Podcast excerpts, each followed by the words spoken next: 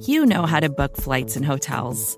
All you're missing is a tool to help you plan that unbelievable travel experience. That's why you need Viator. Book guided tours, excursions, and more in one place. There are over 300,000 travel experiences to choose from, so you can find something for everyone. And Viator offers free cancellation and 24 7 customer support for worry free travel. Download the Viator app now and use code Viator10 for 10% off your first booking in the app. Find travel experiences for you. Do more with Viator.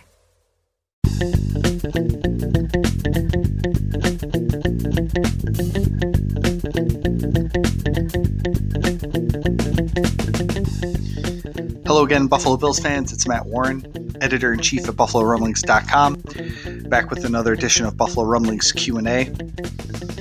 Before we dive into this week's topics, I wanted to remind you about how you can contact the show. You can give us a phone call at 716 508 0405. That's the best way to contact the show.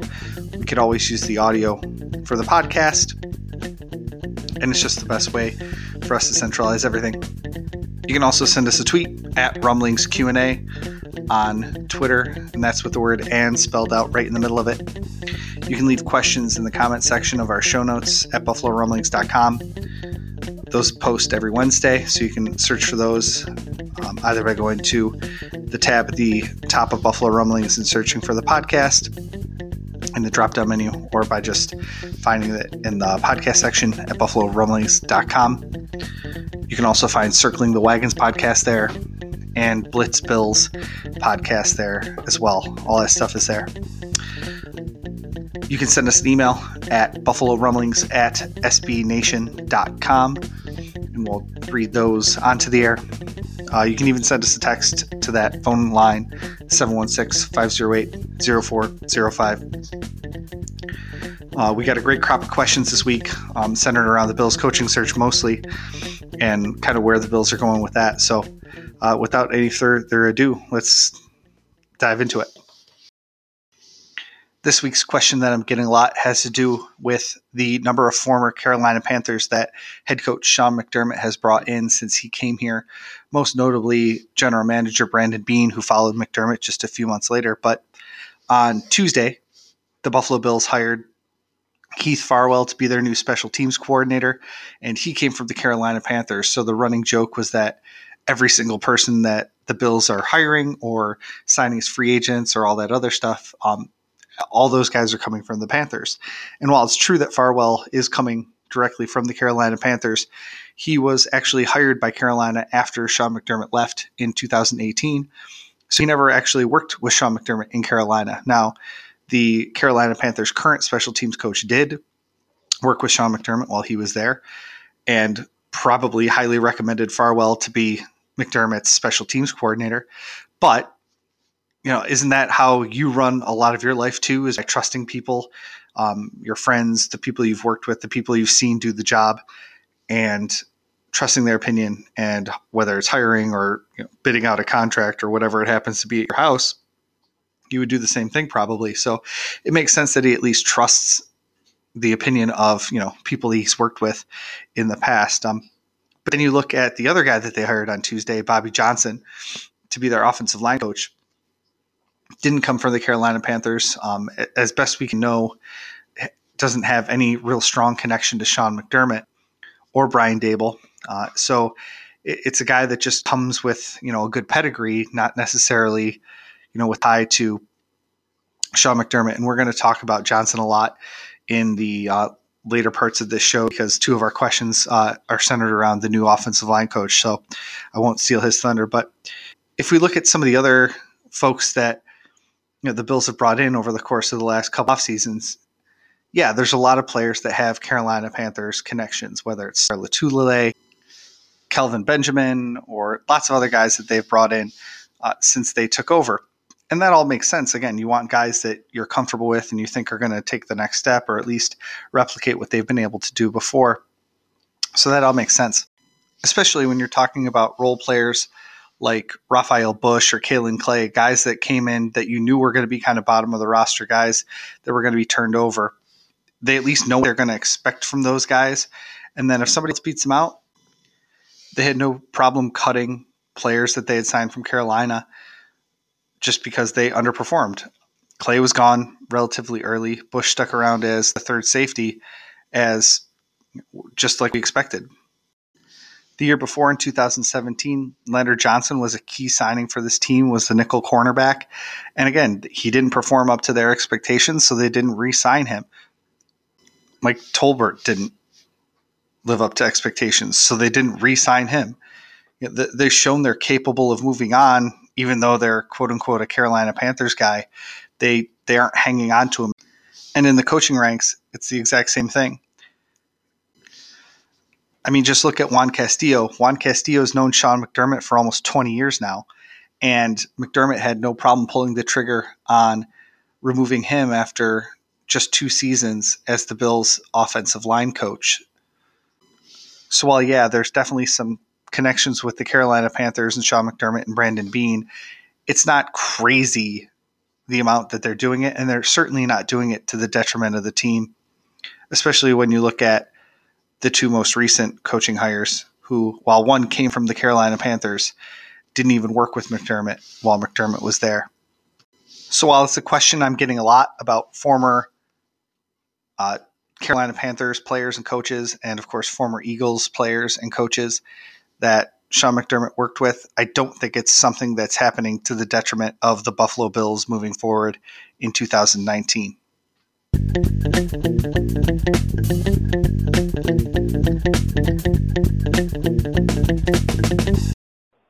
How you doing? This is Rick. Uh, my question is, it's concerning to me. I'm an offensive line guy. Played it, love it. Uh, that's what I watch at the games. Why are they dragging so feet their feet so long hiring an offensive line coach? Um, it's like it's being a secondary coaching position, and that's probably the weakest point of our team right now. I think they should have been at the forefront to grab somebody from college or the NFL ranks uh, when this coaching carousel started. Why why are they dragging their feet? What's taking them so long? They're going to be left with a scrap, and that's not good. Thanks. Hi, Rick. Thanks for calling in at 716 508 0405. Uh, the Buffalo Bills fired offensive line coach Juan Castillo on January 2nd, 2019. They didn't waste very much time after their final game to do that. It was just a few days later. And he was the first coach that they let go. And the speed of that firing really thought, you know, a lot of people would, a lot of people thought that they would be looking at someone specifically. That didn't turn out to be the case. They waited all the way until Tuesday, January 15th to hire Bobby Johnson from the Indianapolis Colts. Um, of course, our caller Rick didn't know that when he left the voicemail uh, earlier in the week, but uh, we're still going to answer the question anyway. And uh, I think it's kind of a misnomer to say that they were kind of waiting. Um, they had requested an interview with Sean Kugler of the Denver Broncos, former Buffalo Bills offensive line coach, former Pittsburgh Steelers offensive line coach. They had requested an interview with him as early as January 6th, if not sooner than that. That's just when we found out about it. So that was just a few days after they fired Castillo. Uh, then Kugler goes through this whole thing where maybe he signs in Tampa Bay uh, or agrees to a contract, and then they something changed. Uh, he ended up not going there, uh, eventually landing with the Arizona Cardinals. Uh, so that's one guy down, and then maybe they're left scrambling. Maybe they have you know plan A, plan B, plan C, plan D, and they're just working through their options. They eventually interview former uh, offensive line coach, former Packers offensive coordinator, and former Dolphins head coach uh, Joe Philbin uh, just on Monday that was reported, and then Tuesday, out of the blue, they they hire they hire Johnson. So it actually wasn't even the Colts offensive line coach that they thought that they might be hiring because Brian Daboll has experience working with the Indianapolis Colts offensive line coach who was just fired on Tuesday. Dave DeGuglielmo, and I apologize if I mispronounced that name, uh, but Coach DeGuglielmo uh, worked with Brian Daboll when they were both in Miami, and Daboll was the offensive coordinator for Miami. They worked together in New England when Daboll was the tight ends coach, and DeGuglielmo was the assistant offensive line coach and offensive line coach in New England. So they had a, a history going back. So when he was fired by Indianapolis, everyone's like, oh, they should give him a call. Uh, instead, they called his assistant, which probably is not a coincidence. Um, but I mean, who knows where where that guy's going to end up? You know, in the long run, if he wanted to come to Buffalo, if he didn't want to come to Buffalo, if he didn't want to work for Daboll, but recommended his assistant, you know, who knows what happens. But that was an entire process over the course of two weeks. And those are only the interviews we know about. Those are only the conversations we know about. So maybe they weren't dragging their feet. They were just kind of working behind the scenes, trying to get this guy or that guy, um, interviewing people, being judicious, like they say they're going to be with the uh, salary cap and the free agent spending this year. So I, I don't fault them for that, for being cautious and being judicious. But yeah, it did seem from the outside like they were missing out on some of the better offensive line options. But even now, the Cincinnati Bengals fired their offensive line coach just to, um, just on Tuesday. So it's not like teams aren't remaking their uh, aren't making remaking their offensive line coaches right now. The, the Colts and Bengals just did both on the same day that the Bills hired their guys. So there's two more openings. There's still openings in Miami where guys have to hire coaches and, and kind of all over the place. And don't forget, Frank Reich was one of the last people to hire coaches last year, even though his offensive line coach was in place because Josh McDaniels had already hired DeGuglielmo. Whoops. Um, you know, he was one of the last guys. He was the last guy to get hired, and so he was hiring from you know the back of the pack on a lot of his position coaches, and they still were able to turn it around in 2018. So it's not always an indication of the type of coach you're going to get when you actually hire them. So, I mean, it's a very good question. It's a valid question, and one that um, I've been hearing and a concern I've been hearing. But it obviously, you know, they got a qualified candidate who's kind of an up and comer in the industry. So, you know, the the Colts were able to turn it around last year, and maybe um, Bobby Johnson is the key to turning around the Bills' offensive line in 2019, along with some judicious free agent spending and some draft capital invested in the positions. Thanks again for the question, Rick. And if uh, you guys are new to Buffalo Rumblings or Buffalo Rumblings Q and A, you'll know I'm kind of not really a knee jerk reaction kind of guy. I'm more of a let's let it play out kind of guy. So those are the kind of answers you're going to get from me.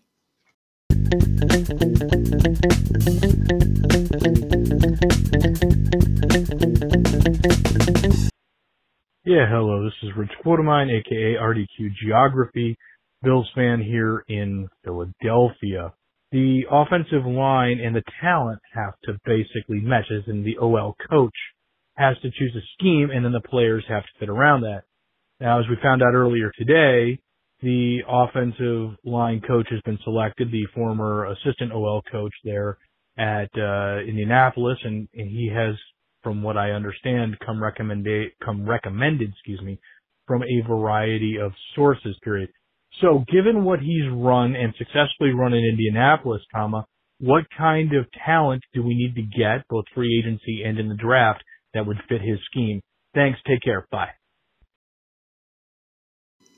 Hi, Richard. Thanks for your call and thanks for following us on Twitter at Rumblings Q&A. And thanks for giving us a call here at 716-508-0405. And uh, you ask an interesting question about the scheme and the offensive line coach meshing, but um, I, I think it goes far beyond that. If you look at the Colts offensive line that turned it around this year with Bobby Johnson as their assistant offensive line coach, four of the five starters – uh, that were starting in that middle of the season stretch where Andrew Luck went, I think, five games without being sacked. Four of the five of those guys were selected first or second round. The Colts made a significant investment over the last year and a half, two years to protect Andrew Luck, and Frank Reich even made it a point after he was hired to say that it's the most important thing. Um, the Colts had a real rough stretch in 2017. Uh, even one point giving up 10 sacks to the Jack, Jackson Jaguars in one game. Uh, they just, I mean, they were terrible. And T.Y. Hilton called them out, and it became a big thing. Like, is you know Hilton wrong? No, Hilton's not wrong. They were terrible. They just gave up ten sacks. So uh, it was really slowing down their offense. And so what they did was they invested in some um, some some draft prospects. Quenton Nelson, of course, being the, the, the largest one. I don't know if he's literally the largest one, but certainly uh, the, largest investment. And they they just went after it. Um, in and they added depth, and that was important too because they lost several games uh, to injury this year along their offensive line, and had to kind of reset when Austin Howard didn't make the team because they had so much great depth. So I think it has a lot to do with the horses that are in the race, not just the jockey that's kind of pushing them into you know a specific scheme. I'm not going to claim to be an expert on the way that the Colts blocked last year versus the year before, or how teams that have had Bobby Johnson as their offensive line coach are are set up. But I know that the Bills ran through problems with Rick Dennison's zone blocking scheme two years ago. They changed it up to be um, a little bit more straightforward in 2018. And uh, with younger players, that made a lot of sense. And just with the players that they had in general, it made a lot of sense. And I think that this offseason, as they invest in that position, whether it's you know bringing in a free agent center, guard, tackle, whoever, or drafting guys, they're going to make an investment in players that can contribute to that offensive line that they want to create. And they have the capital both in the draft and in free agency to, to do that and bring in the players that actually make sense, not just the players that they can find for a cheap price. So um, I think you can see a pretty big turnaround in the offensive line this offseason, even though there aren't some great free agent options. There's enough of them out there where they can have a big upgrade. And frankly, they're set pretty low from 2018 um, and 2017. So uh, they almost have nowhere to go but up along the offensive line. Thanks again for your question. And thanks for being a Bills fan in Philadelphia.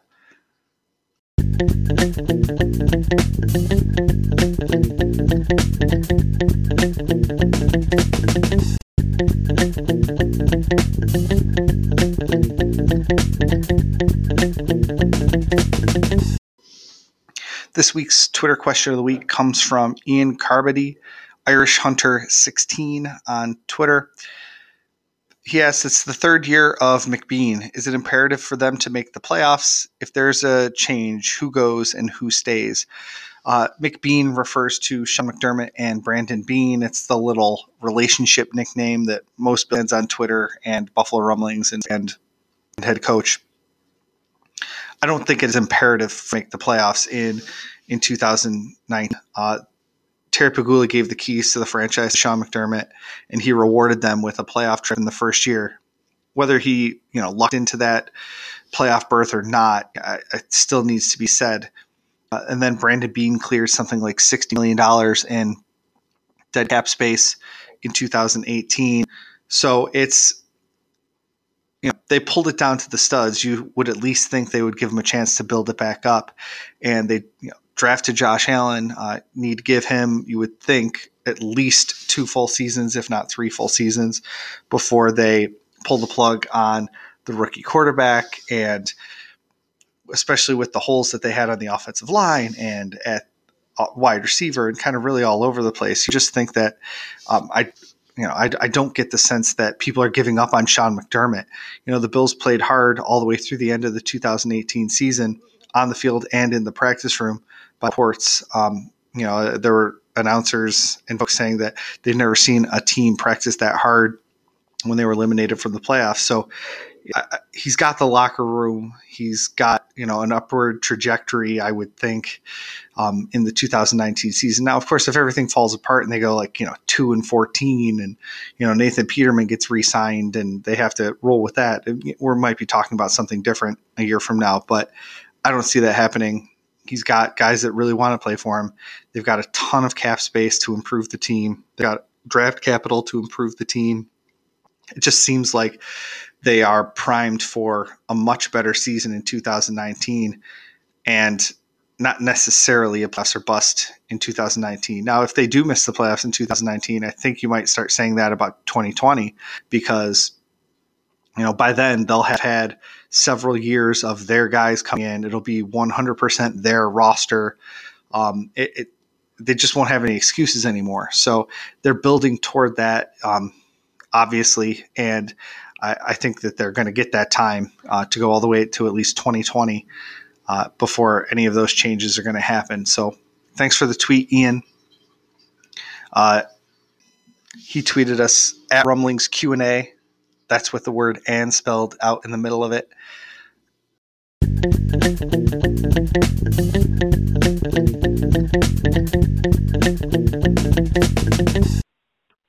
Brian Rosignol, Shortsville, New York. Uh, my question is, given Beane used the word judicious to describe free agent signees, can you expect a splash signing or trade? Or would that undermine the culture? Or is the culture strong enough to withstand a high profile case? Thank you. Hi, Brian, and thanks for the question from Shortsville, New York, out near Canandaigua, place I've uh, driven through at least once or twice. Um, do I expect a, a big splash free agent signing or trade? Um, I guess it depends on what you consider a, a big splash. Um, I don't think that uh, they might sign the top offensive lineman off of the free agent list, but is that a splash? Probably. I mean, I guess it might be. You can see that happening for sure. Um, but a guy like Le'Veon Bell or Antonio Brown, I don't anticipate the Bills adding either of those two players. And for for Bell, it's more because of you know what they have at the running back situation right now, and for Brown, it's just because I don't think the Steelers are going to trade Brown. They he's going to cost the same to them whether he's on the team or not. So I would imagine that they're going to try to keep him on the team at all costs. Um, as far as actions go and guys undermining the culture, I can't think of a, a, ton of stuff that would be worse than what LeSean McCoy has done in during Sean tenure as Bill's head coach. He's been accused of domestic violence and many other um, problematic behaviors. He has been um, a little bit of, of me first. He even called out his offensive line during the college football national championship game in early 2019. Um, he just doesn't seem like the guy that would fit into the um, mold. But I mean, they even named him a captain this year in 2018. So it's it's not something I'm necessarily worried about someone coming in and undermining the culture. I think they've got a, a good group of leaders um, that has been quickly eroding over the last few years with Kyle Williams gone. Um, you know, they'll probably try to re-sign Lorenzo Alexander. So if Alexander comes back, he's at least one trusted veteran in the locker room. But they have guys like um, Micah Hyde in the back of the defense. Um, they've got Tremaine Edmunds, who, while he's a second-year player, is the son of an NFL player and and has that kind of leadership experience. They have Tre'Davious White that took on a leadership role at LSU and probably will take on a leadership role in the Bills locker room moving forward. They've got guys in the offense that can step up, like Patrick DiMarco, who's been there over and over again. Um, excuse me. They've you know they've got some leaders that are in some strategic rooms, and they're probably going to add some in free agency. I'm not necessarily worried about somebody coming in and undermining the culture because Sean McDermott's been so great. Beane's been so great at identifying guys that fit that culture. Um, you know, Harrison Phillips, everyone calls him a carbon copy of Kyle Williams, and just the guy that guys that they brought. Josh Allen you know, every time he opens his mouth, he says something that the coach probably going to love, and keeps it football first. And, and of course, Edmunds does the same thing, and you know, and then Phillips. Those are your top three guys from the 2018 NFL draft that are just you know in lock with you every step of the way. So, no, I'm worried. The you know somebody coming in and really undermine as a big splash free agent signing or uh, as a trade piece. Thanks again for the question from Shortsville.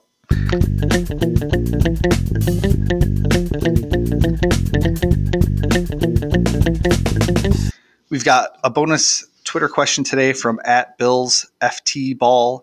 Scott asks us, how much influence will the owner survey have on the new stadium? if they themselves feel the best business decision is to locate a dome downtown, but the survey says renovate Orchard Park. Um, I um, am a firm believer that the Bills are going to build a brand new stadium in downtown Buffalo for a lot of different reasons. I think New York State wants it there. I think Erie County probably wants it there.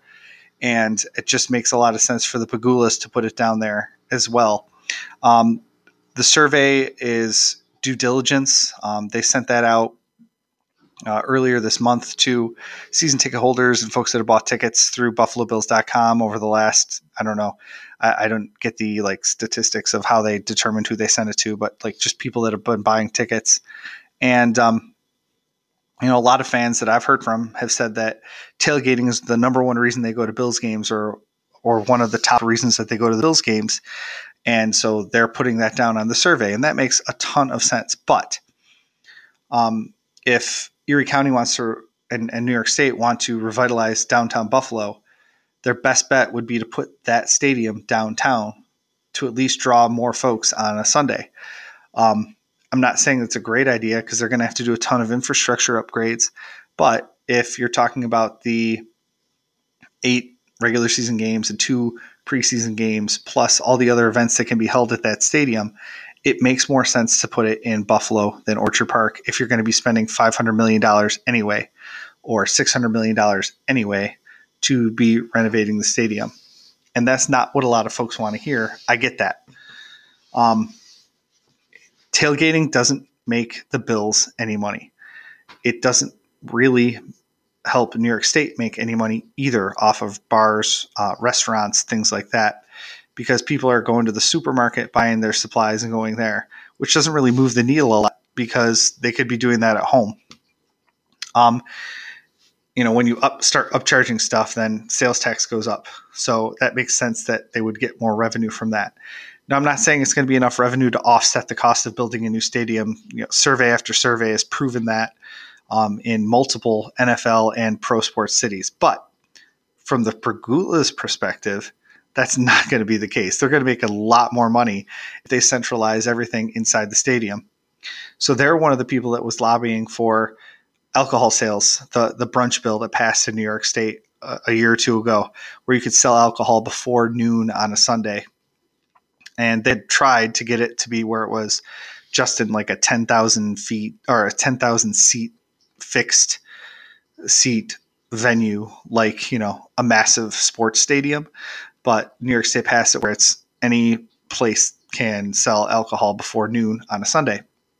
And there's obviously restrictions on that and things like that. But what they want from that is they want people coming into the stadium and buying food and buying drinks and buying souvenirs and spending money on events that are inside the stadium gates. That's how they make extra money. That's how they keep a lot of that revenue local.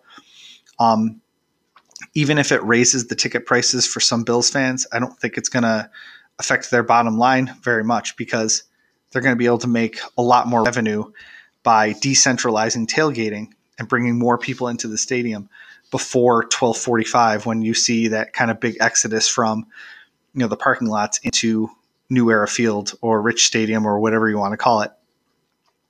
You see those those people come in at the very last minute, don't buy anything inside, then leave and that's not making the Pegulas very much money.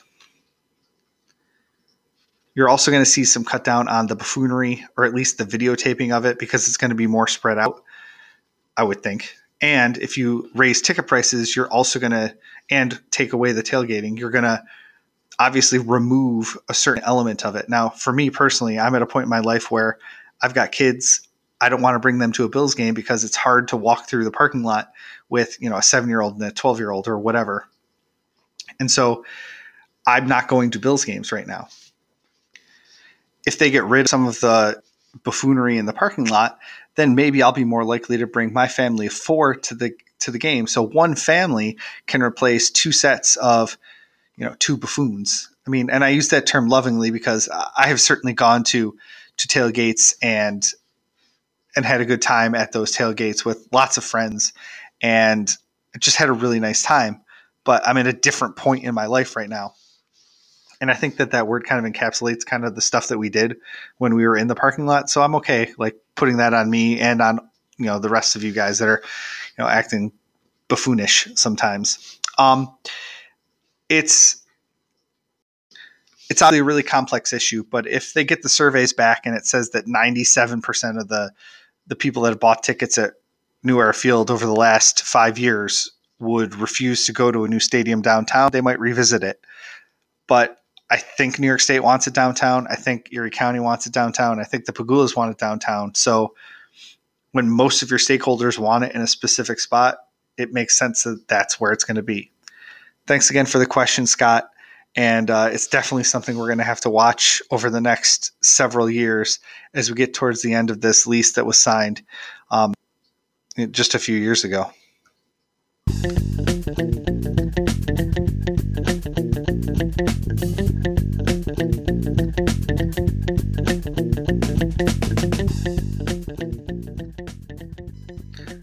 That's going to do it for this episode of Buffalo Rumblings Q&A.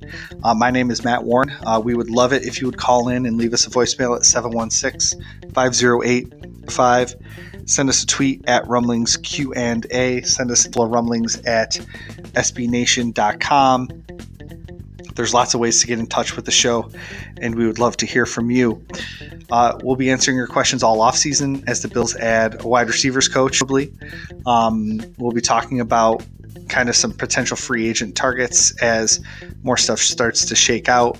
Um, maybe you'll have some questions about the you know the Pro Bowl or the Super Bowl or the conference championship games next week, um, and then we'll be right into NFL draft talk with the combine in uh, in late February and early March, and there will be a lot more draft talk by then.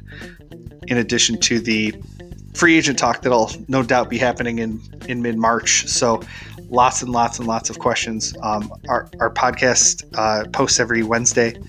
So give us a call anytime, 24 hours a day, seven days a week. Leave your messages with us, and uh, we can answer them and get them out for some discussion. Uh, thanks again for calling in, everybody that called in today. Uh, go to buffalorumblings.com to find some show notes with some links. And we look forward to talking to you next week on Buffalo Rumblings Q and A. Thank you.